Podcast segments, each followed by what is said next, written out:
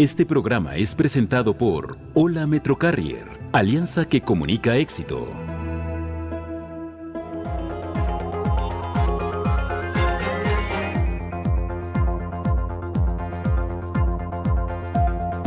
Sigue la violencia en Colima. Mujer asesinada en bar vinculada a integrante de célula criminal.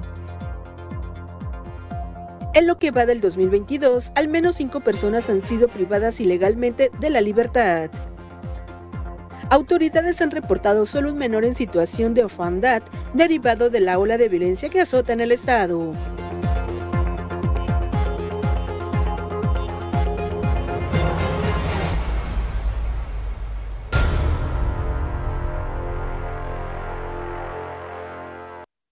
¿Qué tal? Muy buenas tardes. Por fin es sábado y le presentaré lo más destacado de esta semana. Soy Rosalba Venancio y le invito a que me acompañe en la siguiente media hora y comenzamos de lleno con la información. Mire, el la, el estado de Colima vivió uno de los fines de semana más violentos de los últimos meses y es que del viernes al domingo en los municipios de Colima y Villa de Álvarez al menos cinco personas fueron asesinadas en la vía pública y también fueron encontrados los cuerpos de otras seis personas, algunos de los cuales estaban en bolsas de plástico o envueltas en sábanas. Entre las personas asesinadas hay menores de edad. Este es el recuento. La tarde del viernes 27 de mayo se registró una agresión con disparos de arma de fuego dejando herido a un hombre en la colonia La Albarrada sobre la calle Santiago Escoto en la capital colimense. Ya el sábado 28 de mayo, durante la madrugada, sujetos armados asesinaron a un hombre que se encontraba a bordo de una camioneta blanca sobre la calle Yeverac Roque García en la colonia Francisco Villa 3 del municipio de Colima. También se informó el hallazgo de los cuerpos sin vida al interior de bolsas plásticas de dos adolescentes de 14 y 16 años, quienes fueron reportados como desaparecidos por sus familiares desde un día antes. Los menores Jonathan Josué y Cristian Rafael estaban en la colonia Villa Salameda en Villa de Álvarez. Además, se reportó de dos animales del ecopark ubicado en la capital del estado que fueron baleados. Se confirmó que un ciervo rojo y un borrego muflón presentaban orificios de bala. Para el domingo 29 se localizaron otros cuatro cuerpos en bolsas plásticas. El primer hallazgo fue durante la madrugada en un lote baldío de la colonia Fátima del municipio de Colima. El segundo hecho fue la localización de tres bolsas con restos humanos sobre la carretera rumbo a Licenco en el municipio de Cuauhtémoc. También el domingo fueron asesinados dos hombres que se encontraban al interior de un vehículo negro cerca de la glorieta del Rey Colimán en la ciudad de Colima. Además, en la colonia Tulipanes, el límites con la reserva del municipio de Villa de Álvarez, balearon a dos hombres sobre la calle Almendros. Uno murió en el lugar y el otro resultó lesionado. También se registró el accidente entre una patrulla de la Policía Estatal que transitaba elementos que transportaba, perdón, elementos de la Guardia Nacional y una camioneta. El evento fue sobre la avenida Benito Juárez y en el cruce con Niños Héroes en Villa de Álvarez, cuando la unidad policial se dirigía a la colonia Tulipanes para atender el hecho que le acabo de relatar. Además, se reportaron detonaciones de arma de fuego en la colonia La Oriental, en el municipio de Colima y en la calle Leona Vicario del barrio del Salatón mientras que en Villa de Álvarez, alrededor de las 7.30 de la noche, se reportó que un vehículo fue incendiado en la colonia Santa Fe. Ya minutos antes de las 11 de la noche, una mujer de aproximadamente 20 años fue asesinada y dos hombres resultaron heridos luego de que se cometiera un ataque armado al interior del bar El Gustito ubicado en la Plaza Vista Hermosa sobre Avenida Ignacio Sandoval de la capital colimense.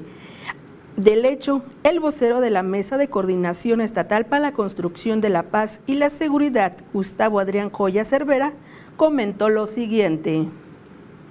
Dos de los tres jóvenes agredidos a balazos la noche de este domingo en un bar de la zona norte del municipio de Colima tienen relación familiar con una mujer vinculada a una célula criminal, informó el vocero de la Mesa de Coordinación Estatal para la Construcción de la Paz y la Seguridad, Gustavo Adrián Joya Cervera.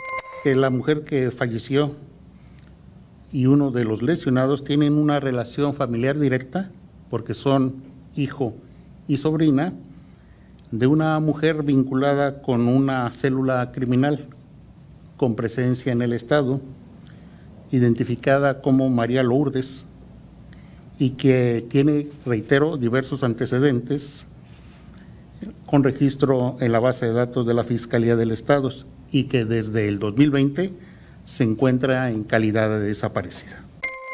Las autoridades además informaron que se logró la captura de un sujeto por probable participación en este hecho delictivo, quien tiene 37 años de edad y que con base en los datos de la Fiscalía del Estado tiene diversos antecedentes que lo vinculan con eventos como robo calificado de vehículo y delitos contra la salud. Respecto a los varones que fueron ultimados al interior de un vehículo compacto sobre la calle Pimentel Llerenas del centro de Colima, señaló lo siguiente.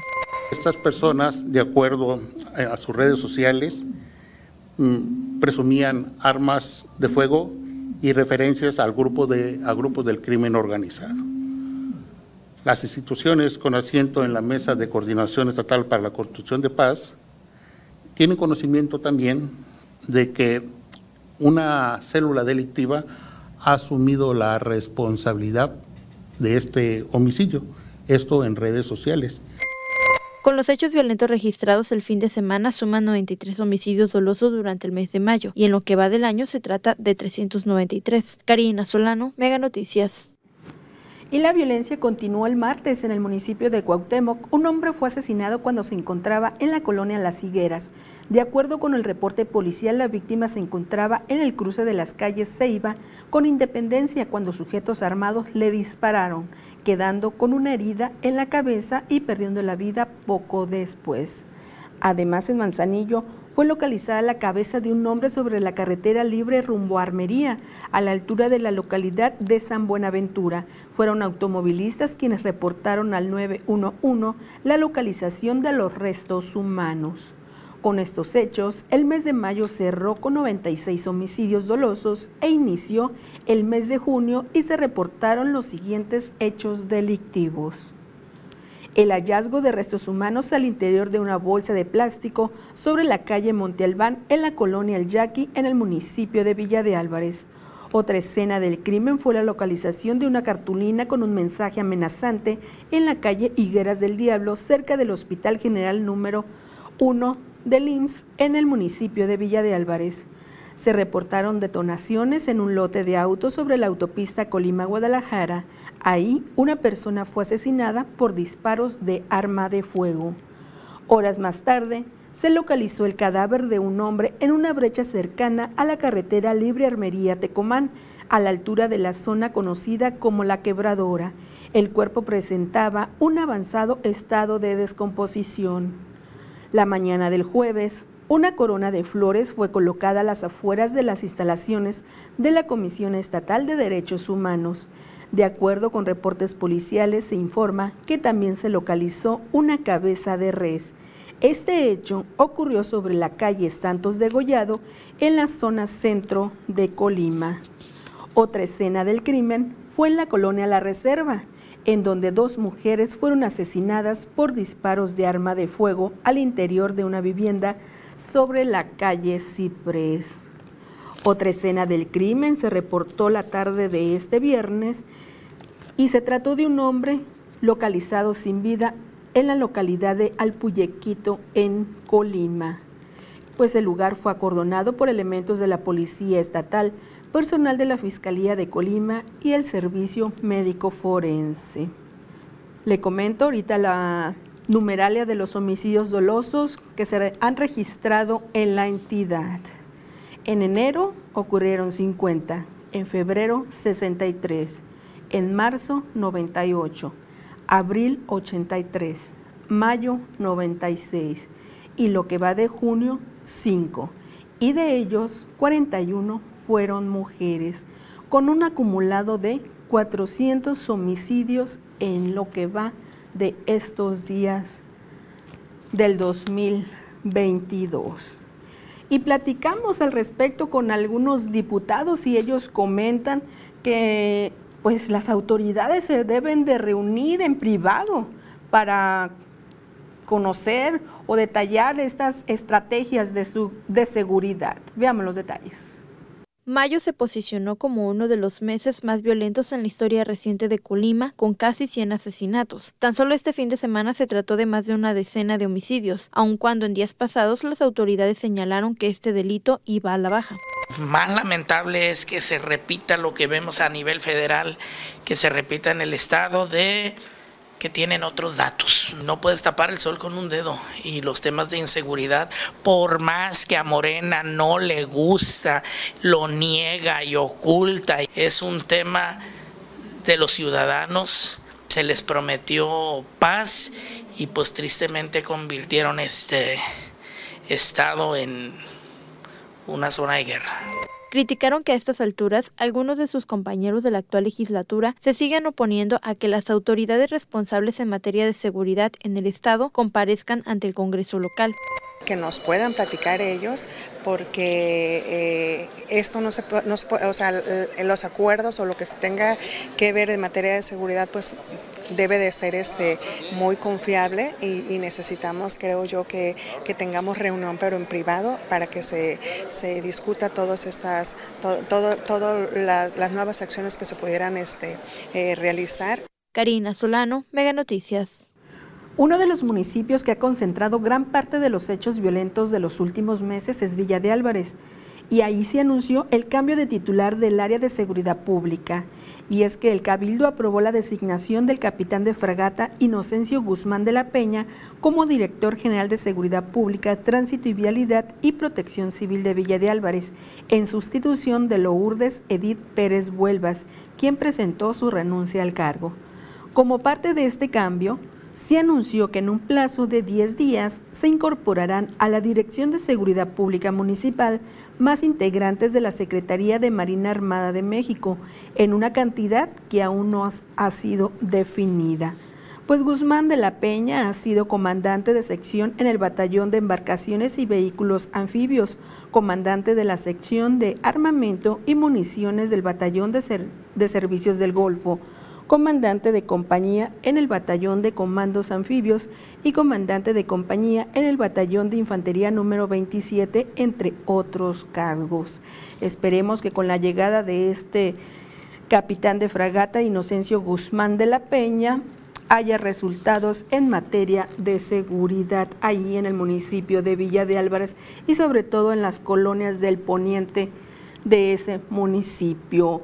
Y miren, Colima ha destacado lamentablemente en los primeros lugares desde el 2015 hasta este 2022 en delitos y homicidios. Veamos la información. Desde el 2015 al 2022, Colima ha prevalecido entre los primeros lugares a nivel nacional en víctimas de homicidio doloso por cada 100.000 habitantes. Esto de acuerdo con un recuento hecho por Mega Noticias del concentrado de cifras del Secretariado Ejecutivo del Sistema Nacional de Seguridad Pública. En asesinatos por cada 100.000 habitantes, el Estado repuntó en el primer lugar en el 2016, con una tasa del 79.36. Cuando inició la administración, el exgobernador José Ignacio Peralta Sánchez, y mantuvo ese primer lugar en los años 2017, 2018 y 2019. Al corte de abril del 2022, en la actual administración de la gobernadora Indira Vizcaíno Silva, se intensificó con una tasa del 36.95 en homicidios dolosos por cada 100.000 habitantes. Colima estuvo en segundo lugar en el año 2020, un tercer lugar en el 2021 y en la cuarta posición hace siete años en el 2015. La ola de violencia ha estallado en Colima durante este 2022, pues de enero a abril se registraron 301 asesinatos, es decir, 19 más por cada mes en comparación al mismo periodo del 2021, en el que fueron 224 crímenes. En la ola de violencia de este 2022, en Colima han sido asesinadas niñas, maestras, jóvenes extranjeros, padres de familia que han dejado a niñas y niños huérfanos, diputados y elementos de seguridad, así como atentados con bombas molotov en negocios, incendios de viviendas, hallazgos de fosas clandestinas, desapariciones forzadas y carteles amenazantes. Carla Solorio, Mega Noticias. Otro de los delitos es la privación ilegal de personas, al menos cinco en este 2022. Karina Solano tiene el recuento.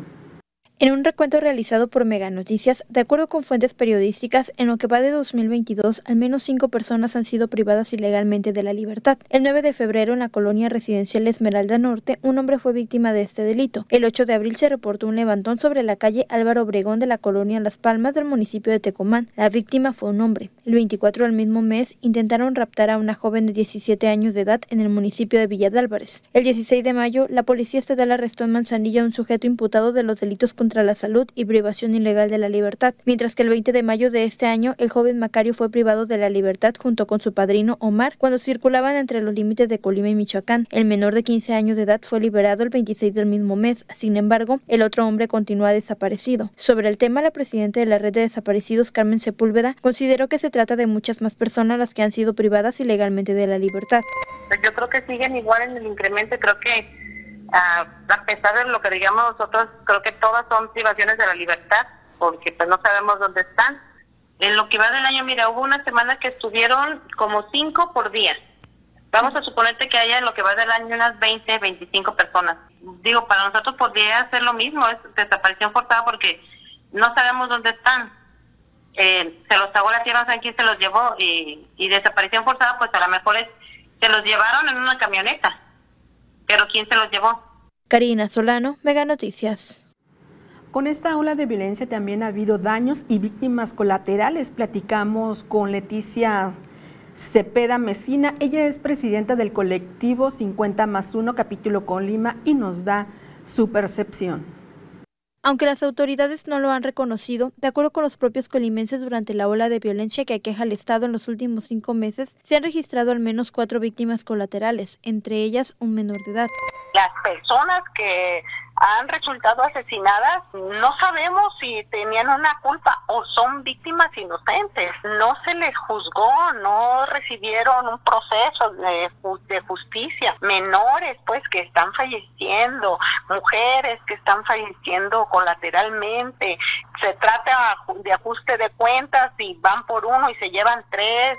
Durante los primeros hechos violentos registrados en el estado de Colima en 2022, uno de los casos que la gente señaló como daño colateral fue el asesinato de un menor de edad sobre la avenida San Fernando del municipio de Colima. Posteriormente, el asesinato de una mujer adulta mayor al interior de una unidad habitacional en la zona centro de Colima, quien presuntamente habría estado en el lugar y momento incorrecto cuando sujetos armados ingresaron a ultimar a un varón. A finales de marzo, en la cabecera municipal de Comala, un hombre de 49 años de edad fue alcanzado por las balas que presuntamente iban dirigidas contra un varón que cenaba en el mismo lugar. Al intentar escapar la persona por la que aparentemente iban, fue abatido por sujetos armados. El hecho más reciente, el registrado este fin de semana en donde tres jóvenes fueron baleados al interior de un bar ubicado en la zona norte del municipio de Colima, dando como resultado dos lesionados y una mujer asesinada. Según el informe, uno de los varones lesionados habría sido víctima colateral de estos hechos.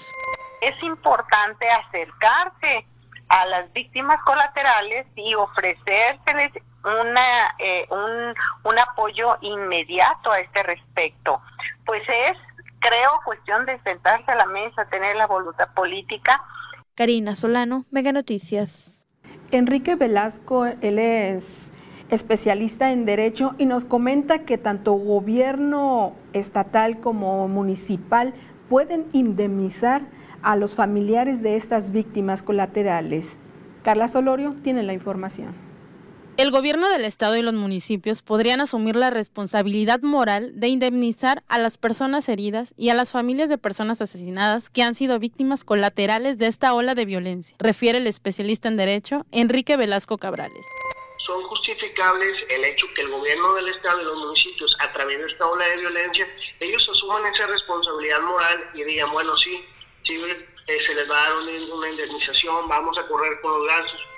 La cobertura de los gastos para las familias de las víctimas colaterales podrían desprenderse de las partidas de gastos generales, gastos subsecuentes o gastos para casos fortuitos. El gobierno del Estado, a través de su presupuesto de egresos que se aprueba cada año durante ejercicios fiscales, sí hay partidas presupuestables que consideran otro tipo de gastos, en las que las dejan abiertas para este tipo de sucesos. También ellos se pueden poner cada uno de los casos que correspondan a su circunscripción El especialista recalcó que las autoridades podrían impulsar a través del Congreso local o los cabildos un argumento legal para que se indemnicen los casos de víctimas colaterales, como un derecho por el peligro de vivir en un estado vulnerable como lo es ahora Colima. Carla Solorio, Mega Noticias. Perito externo del Supremo Tribunal de Justicia también nos da su opinión y él comenta que, pues, que el gobierno no ha hecho nada en cuestión de la violencia. Veamos. Con corte el primero de junio, en lo que va de este 2022, en Colima han sido asesinadas 398 personas, siendo el mes de marzo cuando más hechos violentos se registraron con 98 casos, y después mayo con 96. Esto significa que al día 2.6 personas fueron asesinadas en los últimos cinco meses. De acuerdo con el perito externo del Supremo Tribunal de Justicia del Estado, Abel Saucedo Romero, el incremento de la violencia en Colima surgió a partir de la riña en el cerezo entre reos de distintos grupos. No obstante, las cifras se han recrudecido debido a la mala respuesta por parte del gobierno estatal. Yo no creo que lo adecuado sea el tener Guardia Nacional, porque en todo momento que tenemos Guardia Nacional estamos diciendo que el Estado es incompetente.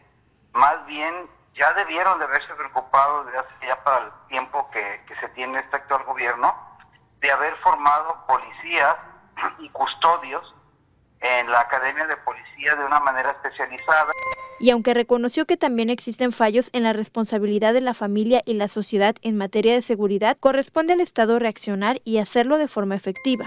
Una falta de coordinación y además de eso no existe una voluntad política por realmente eh, tener cuerpos de seguridad del Estado. Los perfiles de lo que se ha dado no, tiene unos tintes muy, muy claros de cuestiones de delincuencia organizada que, repito, ojalá y lo hicieran allá afuera y entre ellos, pero se, trajeron esta guerra al interior de, las ciudades y está habiendo eh, resultados de gente que nada tiene que ver como daño colateral. Karina Solano, Mega Noticias. ¿Qué opina sobre este tema? ¿El gobierno ha reaccionado o no? Háganos llegar su opinión a través de nuestras redes sociales. Usted ya los conoce. Nos encontramos en Facebook, en Twitter, en YouTube y en nuestro portal www.meganoticias.mx. Y también estamos vía WhatsApp al 312-181-1595. Háganos llegar su opinión que para nosotros es muy importante. Es momento de ir un corte. Al regresar vamos a hablar también sobre las víctimas invisibles de esta ola de violencia. Volvemos.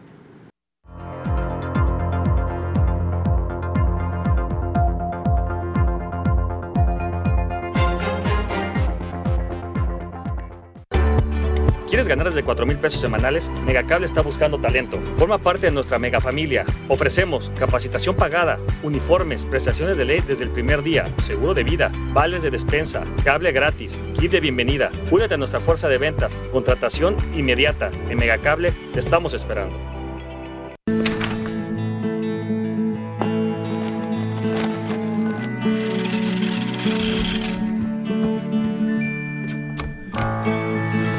Cámbiate hoy mismo a Megamóvil y estrena sin enganche un celular desde 150 pesos al mes. Papá también se lo merece. Los playoffs del torneo Copa 2022 están listos. Ocho equipos buscando levantar el trofeo de la liga más intensa de México. No te lo puedes perder. A partir del martes 7 de junio, con la mejor cobertura del playoff de Copa, a través de la pantalla de Megacable. Megacable presenta Smart Security, el sistema de seguridad para tu hogar con cámaras, alarmas y sensores desde 450 pesos al mes, con seguro de robo e incendio incluidos. Vive con tranquilidad con las herramientas de seguridad accesible de Megacable. Seguro te comunicas. Es hora de escribir una nueva historia, con nuevos protagonistas, héroes que se convertirán en leyenda. La nueva forma de vivir la UEFA Champions League solo en HBO Max. Fútbol al máximo.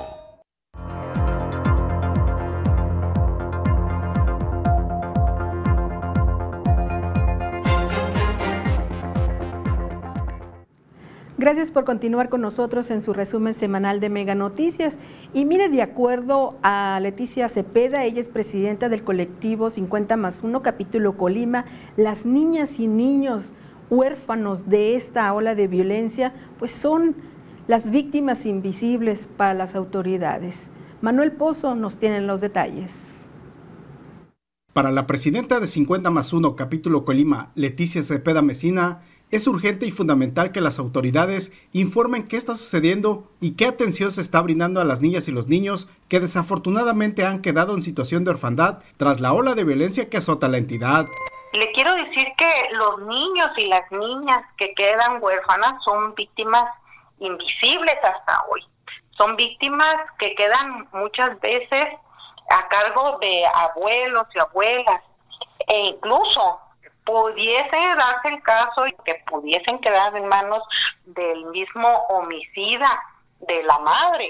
La violencia en Colima ha dejado como saldo un total de 392 homicidios dolosos de enero a la fecha, donde del total de ejecuciones, 39 son mujeres. La activista por los derechos de las mujeres señala que lamentablemente las autoridades estatales y federales no cuentan información sobre niños y niñas afectados por la violencia. El problema pues es mayúsculo cuando estamos pensando en el futuro de esos pequeños que además de todo no reciben ninguna atención especial. Saber cómo están esos huérfanos, qué atención les merecen, eh, con quiénes están viviendo, cuál es su situación psicológica, qué terapia se les puede dar, cómo se les puede apoyar. Es importante que como sociedad resolvamos esa cuestión.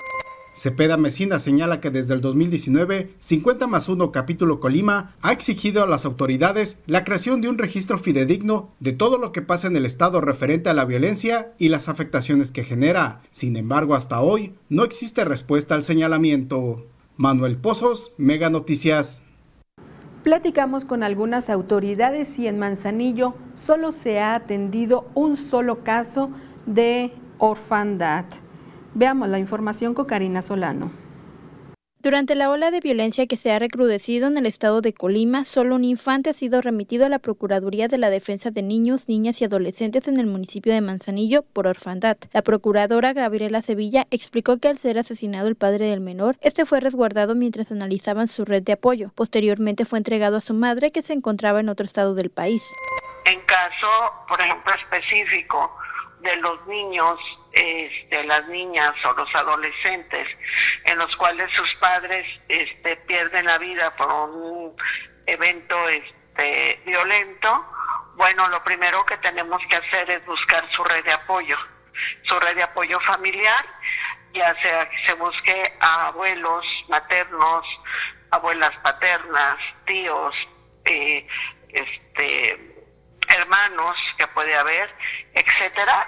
Cuando no existe una red de apoyo o dicha red no es la adecuada para que las y los menores puedan ser resguardados, se buscan otras alternativas como casas de asistencia social o casa hogar.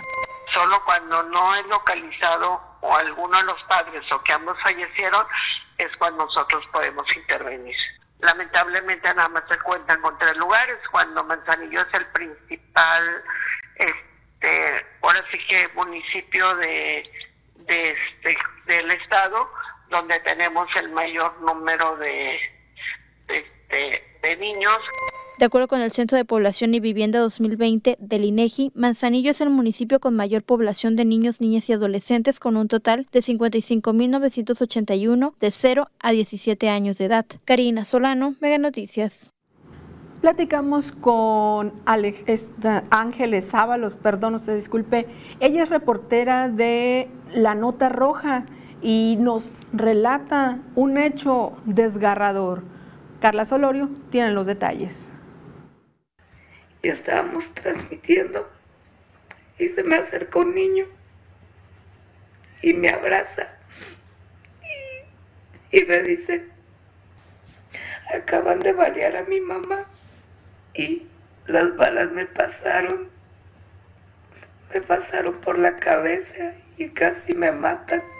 Esta es la experiencia que vivió una reportera colimense durante la cobertura de una escena del crimen por el asesinato de una mujer, quien al recibir los disparos de arma de fuego iba acompañada por su hijo de nueve años, el cual presenció el crimen y quedó huérfano de madre. Día con día, la ola de violencia que prevalece en el estado de Colima ha dejado otras víctimas, las niñas y niños que quedan huérfanos por el asesinato de su madre, padre o cuidador. De enero a mayo del 2022 han ocurrido al menos 370 homicidios y la cifra va en aumento. Tras cinco meses de violencia, continua, las autoridades no han informado si están atendiendo a las niñas y niños que han quedado en orfandad por los crímenes violentos. En las casas hogares trabajan para atender esta situación.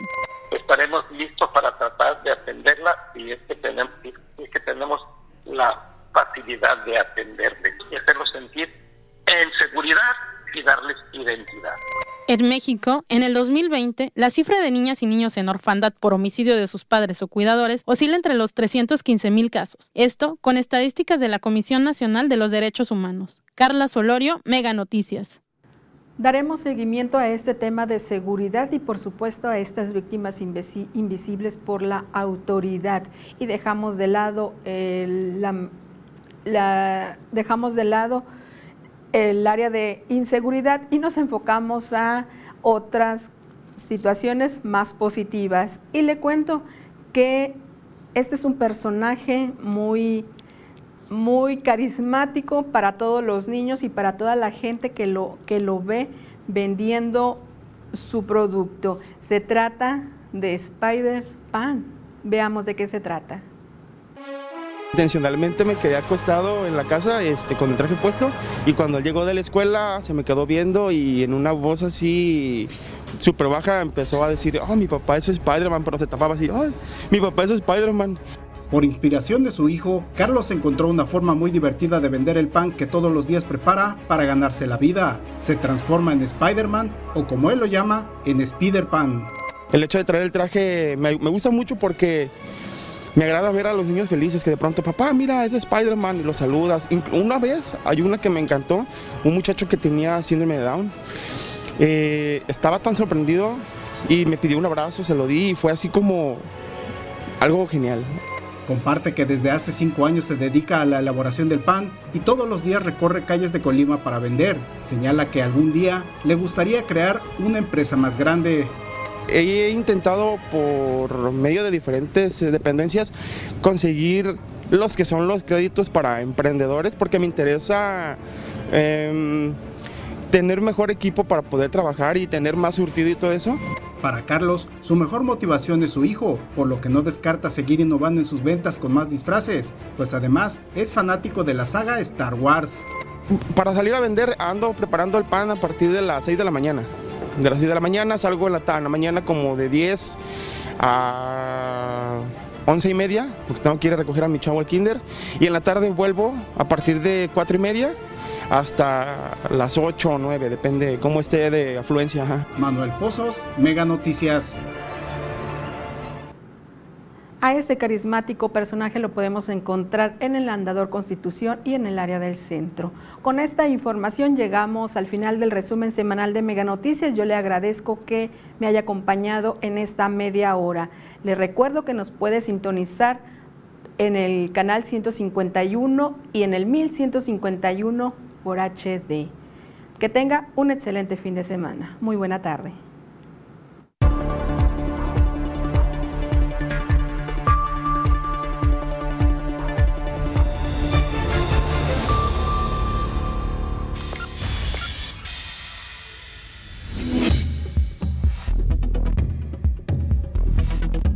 Noticias Colima.